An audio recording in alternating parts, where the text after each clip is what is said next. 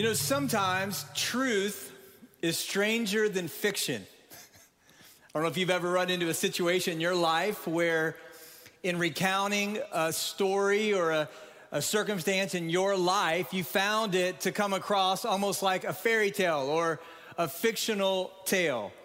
You know, fairy tales are classic fiction, and you can't be this close to Orlando without thinking about the figureheads of fairy tales, the Disney princesses, who many of us, you know, grew up taking our kids to see or talking about or watching uh, on a movie screen. You know, uh, a fairy tale, a story. You know, these, these princesses have been through a lot. If, if you're not familiar with the Disney princesses, some were under a spell. You got one who fell in love with an animal.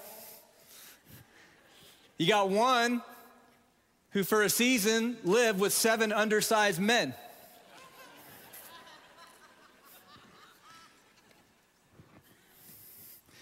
These don't all seem kid friendly to me, but Disney made it work. You know, they made it work. Sometimes, however, truth is stranger than fiction, more dramatic than fiction. Eh, there's something in us, though, that is drawn to fairy tales. It's drawn to fiction. There's something inside of us that loves a story of a girl who's under a spell, or a girl who's in a tough situation, or a girl who who who is um, being uh, you know suppressed by a, a, wicked stepmother or family member, and then and then who's at some point in time catapulted into being a princess or even a queen. And it's phenomenal when, when, when, you, when you looked at God's word, there, there's one story in particular that, that could read almost like a Disney princess story. It's the story of Esther, except this is not a fictional story, this is real life. Because in real life, in real human history, hundreds of years ago, there was a little girl named Esther who was catapulted into a, pl- a place of prominence where she became a queen. A girl who had nothing, a girl who came from nothing, a girl, it seemed, with just an average, ordinary life in front of her, and then through some incredible circumstances, she's catapulted into the place of becoming the queen of the most powerful empire on the face of the earth. But we pick up the story before this girl named Esther is a queen. We have to go back and pick up the story where she's just an average, ordinary girl, kind of minding her own business, living her own life under the oppression of the Persian Empire. I want to take you back to 550 BC. I want to take you back a long time ago during the days of the Persian Empire. The Persians were a ruthless people. They had an incredible expansion of, of, of their territory, of their empire. And from the years of 550 BC to 330 BC, they ruled much of the earth fact, I brought a map with me today. Let me show it to you just in case you're a history buff like me. Just want to remind you of how prominent the Persian Empire was. You'll see there in, in, in yellow the vast empire that was the Persian Empire. It, it, spanned all the way to Greece, into northern Africa, around Saudi Arabia, into modern day Iran and Iraq and Pakistan, all the way over to India. You'll see there in the very middle uh, uh, a town called Susa. That was where the king had one of his primary fortresses, and where, when we pick up the story of Esther, he is located. These Persian rulers and these Persian people were, again, incredibly ruthless and aggressive. Darius the Great was the first king of Persia, and his son Xerxes succeeded him. Xerxes reigned from 486 to 465 BC, and he is the one who is in power when we pick up the story of Esther.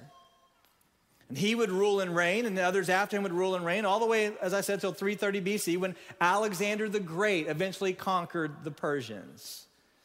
Now, Esther was a Jew.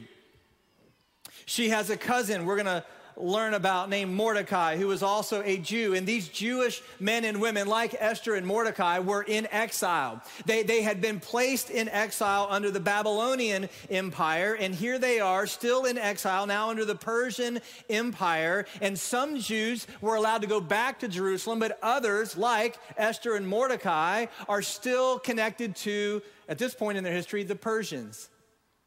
So the, the Jewish people are in exile. They are under the rule of these pagan leaders and empires. And, and Esther and Mordecai find themselves in a very, very, very difficult culture, a godless culture, an immoral culture. A culture, in fact, that was very hostile to their faith and to their future. In fact, let me summarize how this story opens in, in the first chapter because it's actually an incredible scene. King Xerxes is, is, is prone here to celebrate all of his many accomplishments. And so, literally, he throws a party for all of his governors, for all of his leaders, all of his rulers throughout the entire Persian Empire. He brings them all to Susa and he throws a party, you ready for this, that lasts 180 days. Now that's a party. 180 days. This guy throws a party for all of his rulers, all of his officials from all of his provinces. The scripture says he displayed his glorious wealth of his kingdom and his magnificent splendor. His greatness was on full display for 180 days. All the alcohol you could drink, it was an open bar for 180 days. They, they had all kinds of entertainment. I mean, just it, it, it's, it's a huge celebration of his greatness and of the accomplishments of his empire. And then for one week, the last week of this, he invites anybody in the kingdom to come and participate. The scripture says drinks were served in an array of gold goblets, each with a different design. The royal wine flowed freely according to the king's bounty. And the drinking was according to a royal decree, quote, there are no restrictions, end quote. It's a lot like going to an NFL game if you don't know what that's like. I mean, for, for 180 days, there's this incredible celebration in the empire among all of his governors and officials. For one whole week, anybody and everybody can show up to the fortress, to the palace, and participate. I mean, this is like an incredible celebration of his power, of his wealth, and of the prominence of the Persian Empire. History sometimes can be stranger than fiction. This is a, a, crazy scene. Well, toward the end of this party, the king decides that he's got one more possession he's going to show off. Not just all the wine, not just all the gold, not just all the luxuries and, and all the accomplishments. No, the, the king, sitting there with some of his governors and officials, calls for the queen. Her name was Vashti. If any of you are pregnant and having a baby girl coming up anytime soon, Vashti might be a name you'd consider. she was, after all, a queen. And Queen Vashti, of course, was beautiful and and uh, King Xerxes, in his fallen, broken nature, calls for her to come out and to parade herself around all of his governors and all of his officials wearing, it seems, nothing but her crown. He wants to show her off without any clothing, only wearing her crown, so that others might observe her and see how beautiful she is from head to toe. Yes, that's how corrupt these people were. And Vashti, to her credit, will not do it. She says no to the king. Vashti says, I will not humiliate myself in this manner. I will not come out and parade myself around in front of the king and his officials. And so the king is furious. He's angry, but that's not the biggest problem. The biggest problem now are all of his little cronies. They're sitting around, and Vashti will not come out. She defies the king, puts her life on the line in so doing. And, and now we've got a little mini revolt on, on our hands because all of the king's officials and his buddies are like, hey, man, listen, what are you going to do about Vashti? King's like, I don't know. What, what, are you talking about? What do you think I should do? I mean, she said, no, she's not coming out here. It's embarrassing, but you know, have you seen the golden goblets and everything? What do you mean? They said, well, King, listen. Word gets around that Vashti has defied you. Hey, man, all of our wives are going to start defying us. Some of you ladies who are single are like, is this how the male mind works? Sadly, throughout much of history, yes. These were not godly men, to say the least. They're not concerned about Vashti and her humiliation. Listen, they're, they're, they're, concerned about themselves. Oh man, listen, we go home, king, and, and our wives learn about how Vashti has defied your order to come out and, and to walk around and parade herself and humiliate herself. Then they're going to start rejecting what we want them to do. And we can't have that. And so, king, here's what you need to do you need to kick her out of your kingdom, you know, kick her out of the palace. You can do better. And so the scripture says the king and his counselors, they approved this proposal. And he sent letters to all the royal provinces, letting it be known that Vashti was no longer the queen. And now listen to this that every man should be master of his own house and speak in the language of his own people. And so this is like a crazy situation. Sometimes history is stranger than fiction. And so now Vashti's out. The king has no queen over the empire. Life, it seems, for a short time continues. And that's where we'll pick up the story in chapter two of Esther. And let me show you what comes next. Look at verse 1 with me. Now, sometime later, when King Xerxes' rage had cooled down, he remembered Vashti and what she had done and what was decided against her. And the king's personal attendant suggested, Well, king, you know, I'm paraphrasing here, but we kind of see you're lonely. You don't have a queen right now. So let a search be made for a beautiful young virgin for the king. And let the king appoint commissioners in each province of the kingdom so that they might gather all the beautiful young virgins to the harem at the fortress of Susa and put them under the supervision of Hegai, the king's eunuch, the keeper of the women, and give them the required beauty treatments. And then the young woman who pleases the king will become queen instead of Vashti. And this suggestion pleased the king, and he did accordingly. This is how it worked in ancient empires. Kings had harems, and some of them out of these harems would choose a queen for them, the one that was brought in the harem that they favored and liked the most. And, and, and these royal advisors come to the king as he's contemplating what happened with Vashti and the fact he doesn't have a queen anymore. Like, hey man, listen, it's no big deal. Just, let, us just get word out to all of your governors, all of these provinces throughout the empire. Let's have them search for those beautiful women in the entire empire. We'll, we'll bring them all into the fortress of Susa. We'll put them through an extensive beauty treatment process. And, and then you'll have the opportunity to choose the one that you like the most. And she will be your next queen. Xerxes says, Hey, I'm in, no problem. If you're having trouble tracking with me here, let me just kind of relate to this in modern terms. This was the very first season of The Bachelor, okay? I don't know if you're familiar, if that helps to connect with what's happening here, all right? This is the very first season of The Bachelor. Xerxes is the guy who's, who's trying to find a bride, and um, it's, it's a pretty crazy situation. Josephus, the Jewish historian, tells us that there were 400 women in the competition. And these women were brought in. Of course, they were beautiful. And in a culture that valued such beauty, they were given extended treatments. These would take six months to a year. There was an extensive process that every single one of these women had to go through. And then Eventually, they would be presented one at a time to the king.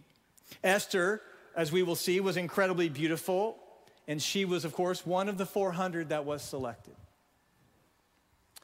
This is like the most incredible beauty pageant the world has ever known.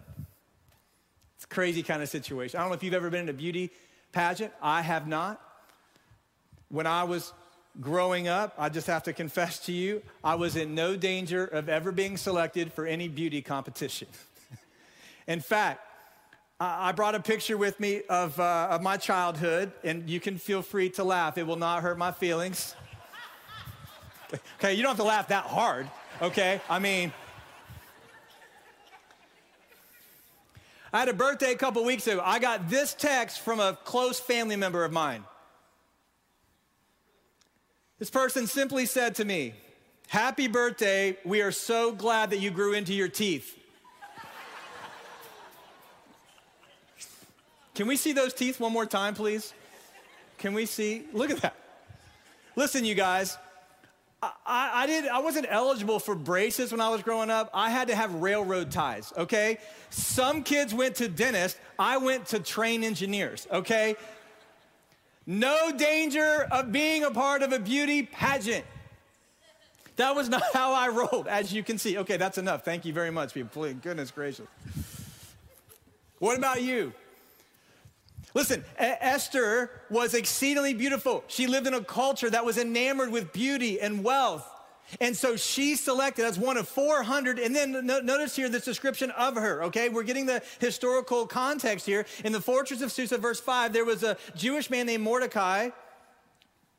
Oh, hang on, I think I, no, yeah, there we go son of Jair, son of Shimei, son of Kish, a Benjaminite. He was taken into exile from Jerusalem with the other captives when the king Nebuchadnezzar of Babylon took Jeconiah of Judah into exile. And Mordecai was the legal guardian of his cousin Hadassah, that's Esther, because she had no father or mother. The young woman had a beautiful figure and was incredibly good looking. And when her father and mother died, Mordecai adopted her as his own daughter. She was incredibly beautiful.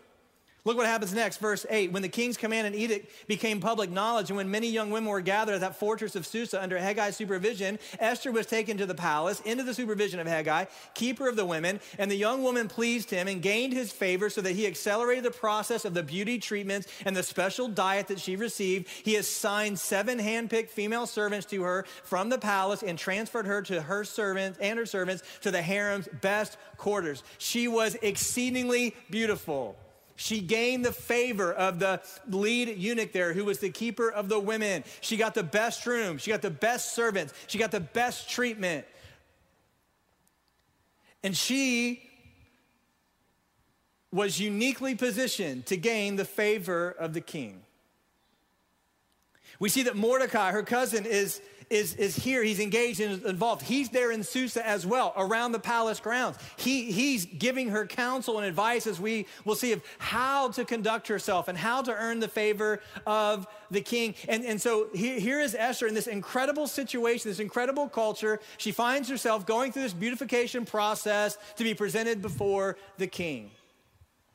And then skip down to verse 19. Let me show you how this, this section closes. Incredible opening section here of this, of this narrative.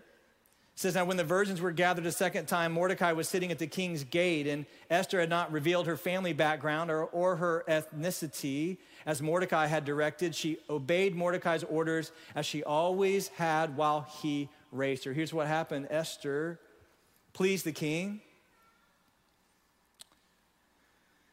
The scripture says in the 10th month, the month of Tebeth, in the seventh year of Xerxes' reign, he, he took in Esther and he did favor her and love her, and he placed her as queen.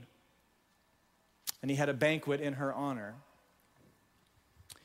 And, and, and we see here at the tail end of this, there's another situation now where Mordecai is involved. He's sitting at the king's gate, and we learn that through Mordecai's counsel, Esther has not revealed to the king or to anyone else her heritage, that she is a Jewish woman and that her cousin is a Jewish man. Mordecai is very wise not to reveal this because of the tension that existed between the Jewish people and these other nations. And so Esther goes through all of this, this incredible situation, quite frankly, this godless situation, this horrific situation. But sure enough, she is named queen. Mordecai's there. They have not revealed the God they believe in, the situation they come from. And Esther honors Mordecai in that. So look at verse 21, what happens next. Now, during those days, while Mordecai was sitting at the king's gate, Bigthan and Teresh, two of the king's eunuchs who guarded the entrance, became infuriated and planned to assassinate King Xerxes. And when Mordecai learned of the plot, he reported it to Queen Esther, and she told the king on Mordecai's behalf. And when the report was investigated and verified, both men were hanged on the gallows, and this event was recorded in the historical record in the king's presence. Not long into Esther's tenure as queen, through her cousin Mordecai, she is able to save the king's life and further gain his favor. A favor that we're going to see becomes incredibly important for the entire nation of Israel. but for now, I want you to consider a few things about this incredible situation as we kick off this study of Esther. Because what we find here in these early chapters and what we find in this early situation, I believe, has significant application to where you, uh, where you and I live today as believers in our culture. There are parallels. There are some things, of course, that don't connect directly, thankfully. but there are other things I believe that do. Can I offer a few life lessons from, from, from Esther to, to give us an idea of where we're headed? First of all, can I encourage you with this today? Vanity cannot be your identity.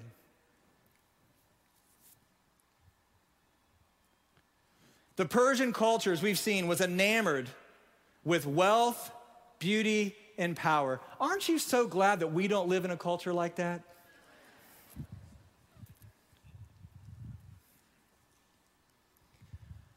I'm trying to keep this story PG, as you can tell. You roll through these first early chapters in Esther, it's horrifying what these women went through. It's horrifying how these men conducted themselves. It's horrifying how the powerful abused those who did not have power. It's horrifying how the Persians conducted their empire. It, listen, this is, this is a culture enamored with wealth, beauty, and power. And admittedly, I, I'm not aware of anyone in our culture with harems and parties that last 180 days. But you know what? We do live in a culture that says your capabilities matter more than your character. We do live in a culture that says what you have matters more than who you are. We do live in a culture that says if you don't have beauty, wealth, power, or influence, you aren't really somebody, and you ought to go through some type of beauty treatment in order for our society and those who follow you on social media to esteem you and to respect you. Ladies, especially, listen to me very, very carefully. If vanity becomes your identity, it will make you its slave and it will never grant to you the freedom that God will give you to delight in who He created you to be. Vanity is a false God that seeks to make you its servant and to keep you in misery under it. And listen to me very, very carefully. One of the unique challenges of our culture is social media. It exacerbates this problem. We look at everybody else's best day and best pick while we look in the mirror at our worst. We, we, we are more and increasingly concerned, it seems, by the image that we're projecting and the beauty that we're projecting, because that seems to give us some sort of fulfillment and high that we have to go back to time and time and time and time and time again. Listen, we are in a culture that so values beauty and wealth and power and privilege that, that many of us are prone to tie our identity and our significance to these things, only to discover too late sometimes that we've lived our whole lives for a lie and for something that will never bring the fulfillment that it promises. This is a lesson of Esther. We don't live in the Persian Empire, but we live in a world and in a culture that so values the same types of things and abuses the same types of things that, that if we're not careful, we will be prone to glean our identity and our significance from them. Well, listen, it's like when I go to the beach now. It's crazy, you guys. Like I used to go to the beach and do weird things like build sandcastles and try to, you know, ride the waves a little bit with a little boogie board or what. Like, that's what we used to do at the beach, you know what I'm saying? Now I go to the beach and, and, and I see, I see young women, teenage girls, and they've got their phones out into the water in scantily clad bathing suits, and they're taking their own selfies to put on Instagram. And they've got other people taking their pictures in poses that would make anyone blush. And this is like a regular occurrence. Next time I go to the beach, I'm gonna do this, man. I'm doing it. I'm gonna get me some nice swimming trunks. I'm gonna go out in the water and I'm gonna pose. I'm gonna text that puppy to my wife and be like, You are so lucky. You know? I don't get it. I don't come from that culture. I don't come from that world. I didn't have a cell phone growing up. I know I'm old, but, but ladies, especially, listen to me very, very carefully. The fate that awaits you is the same fate that awaits me wrinkles and gray hair. There will come a day you will go to the beach and just enjoy being at the beach because ain't nobody wants to see you in the water taking those selfies. I'm just keeping it real. You got the same fate awaiting you that I have awaiting me, you guys. I'm not anti social media. I'm not, I'm not here to hammer on Instagram or anything. I'm not, that's not, that's not, I'm, not, I'm not a get off my lawn kind of guy. What I'm trying to draw your attention to is the fact that although the particular circumstances of our culture are different than the Persian Empire of hundreds and hundreds, hundreds of years ago, the human heart never changes. And in our depravity and in our sinfulness, we always run after the same root things that promise us the same ridiculous promises that they can never deliver. And the power and the beauty and the wealth and the privilege that the Persians valued, our culture values, it just looks a little bit different. And what I'm trying to say to you, ladies especially, listen to me very, very carefully. If vanity is your identity, at some point, you will have nothing to be vain about. Because we all have wrinkles and gray hair awaiting us. There are days you get out of bed, you're like, man, I feel bad today. I wonder why I'm feeling bad today. It's when you have a, a wife hypothetically speaking, it says, that's because you're getting old. that's a reason I feel so bad today? Yes.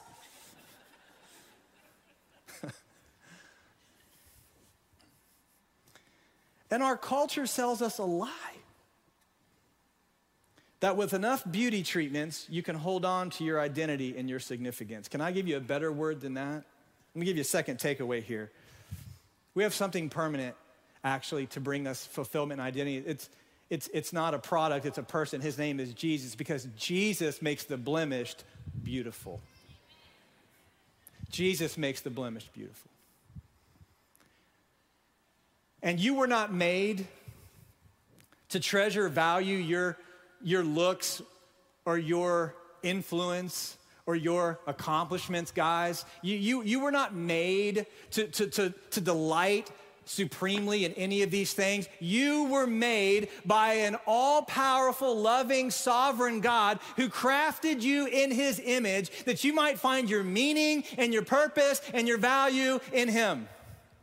That's how God made you. All these temporal pursuits that you're chasing for fulfillment and identity, these are all foolish. They are all temporal and they will disappoint you and let you down, and some of them will make you their servant. The only way you can ever overcome these temptations and these desires for, for, for to find your significance and your identity in temporal, earthly, fallen things is to go to the source, your maker, your creator, who's given you life and meaning and vitality, and tie your identity to him because he will never disappoint you. He will never fail to love you, to cherish you, to esteem you, even on the days you don't look very beautiful. You see, Esther had to give up her life and freedom for the king, but we have a king in Jesus who gave up his life and his freedom for us.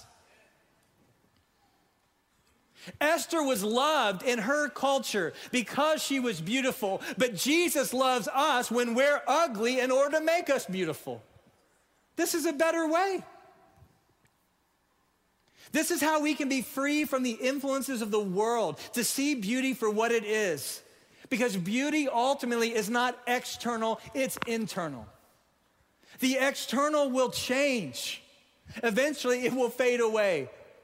But the beauty of the heart, the love we get from a, an all powerful, gracious God, that will endure forever. Can I give you proof of this? Jesus was not a good looking fellow. Do you know this? Jesus was not, he was not a good looking dude. Maybe his teeth looked like mine. I'm just saying. Probably not. you know what the scripture says about Jesus? There was nothing about him and his former appearance that drew others to him. He was an average, ordinary looking kind of guy.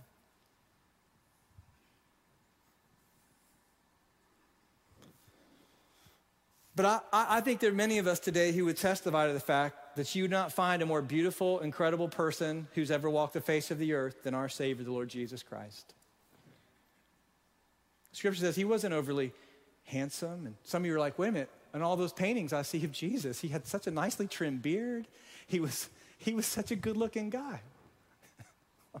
That's an author's rendition. He also wasn't white.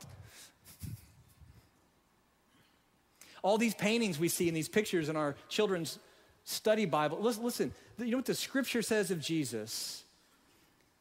He wasn't handsome in external appearance.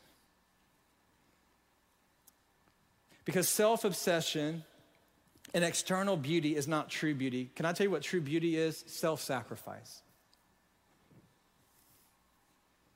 And I submit to you today, listen to me very, very carefully, that Jesus has a beauty product line that is second to none. And it removes the most significant blemishes in your life the blemish of pride, of selfishness, of insecurity, of folly May I submit to you today that when Jesus came and he lived a sinless life and he died on a Roman cross in your place and mine for our sin and our rebellion and our rejection of God and his goodness, when Jesus took that penalty upon himself, when he laid down his life in our place and when he rose from the dead, he secured a pathway of eternal life by which you and I can be restored to God, our creator, whose image we bear, and we can know forever what it really means to be treasured, valued, and beautiful.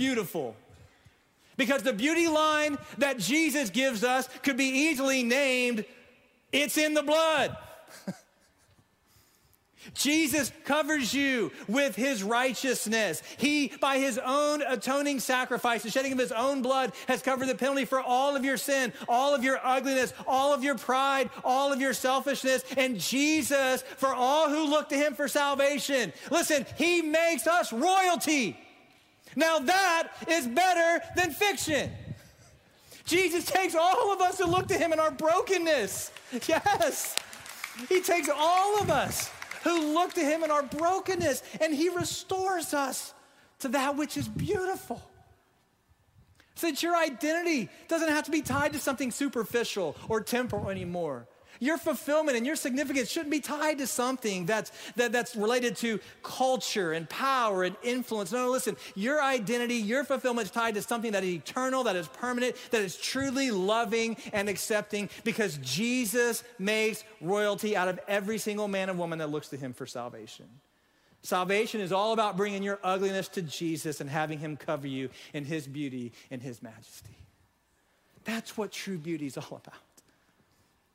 That's what true meaning and purpose is all about. Listen, our culture tells us that vanity is a part of our identity. That's a lie. Listen, how do you overcome that? You have to go to the Lord. You have to go to a God who made you in his image as you are, beautiful, accepted, and to Jesus who has paid the debt that you owe and given to you a righteousness that you could never possess on your own. Jesus makes the blemished beautiful and, and then finally, listen, let, let, me tell you where we're headed with this. And, and even today, listen, just thinking back on your life and how God's working, I want you to see, even early in Esther, how God is the hidden hero of history and God is the hidden hero of your story. God is working in your life to bring you to Himself. God is working in your circumstances to draw you closer to Him. God is working in and through you to do great and awesome things. And listen, where we're headed in this is God continue to work. Listen, we see this at the last part of chapter two that wouldn't you know? That just by coincidence, Mordecai learns of this plot to assassinate the king. And he tells Esther, and Esther tells the king, and she, she's gaining favor now with the king because she spares his life. And it looks like just a coincidence that Mordecai was in the right place at the right time. May I submit to you, as we're walking through this story together, we're going to see time and time and time again that our God is not a God of coincidence, He is a God of providence. And there are no accidents in the lives of those whom God loves. There is only providence. And God's working time and time and time again to ultimately, we're going to see, bring about redemption for his people. And the way God's working all the way back in the days of Esther, He's still working today, not through coincidence, through providence. And as we anchor our lives not to foolish temporal things like beauty and vanity and wealth and privilege and influence, as we tether ourselves to the shed blood of Jesus, His acceptance, His work, His righteousness, His purposes for us, listen, God's going to continue to work and to move in such a way that He's always navigating our lives and His purposes behind the scenes, working in and through us to do great things. You will notice as we make our way through this book together that God is never mentioned in the book of Esther. It's the only book in the entire Bible where God's name never appears, not even one time. But don't make the mistake of thinking He's not working. Oh, He's working. And He's working in such a way to display that he is the hidden hero of history and he is the hidden hero of your story and mine. And what seem like just random little circumstances amount in the end to an incredible plan of redemption. It's like a door hinge. you know, big doors swing on small hinges, don't they? Swing on small hinges. We have some big doors around here. They're heavy. They swing on small hinges. And, and, and the story of your life, listen to me very, very carefully, and the story of my life is not, it, it's not one major thing after the next, after the next, after the next. No, you know what it is? Monday through Friday, Saturday and Sunday, it's, it's walking with God faithfully, trusting Him, delighting ourselves in Him, tethering our hearts to Him in the little things in the mundane, in, the, in what seems to be random circumstances and conversations and, and, and events. And, and what we find is that over time, God, God prepares us for some pretty significant things. He works in pretty major ways. That doesn't happen every day. You know, every day, like a hinge, is, is preparing us developing us for what is to come down the road because big doors swing on small hinges. And what seemed like just a small little hinge of overhearing a conversation, of saying something to Esther, of Esther sparing the life of the king and, and gaining his favor. Boy, it seems like just a, a random circumstance and a little event there that, yeah, sure, spared his life. That's big, but it, at this point, doesn't seem like it really pays off for Esther. But what we're going to see is that God's going to hang a really big door on that hinge. And so it is with you and so it is with me. God is the hidden hero of your story and mine. And he's working to make you and me, who are blemished, beautiful. He's working to bring us into a right relationship with himself. He's working to help us to discover true meaning, true purpose, true fulfillment, which is never found in our culture. It's only found in our Christ.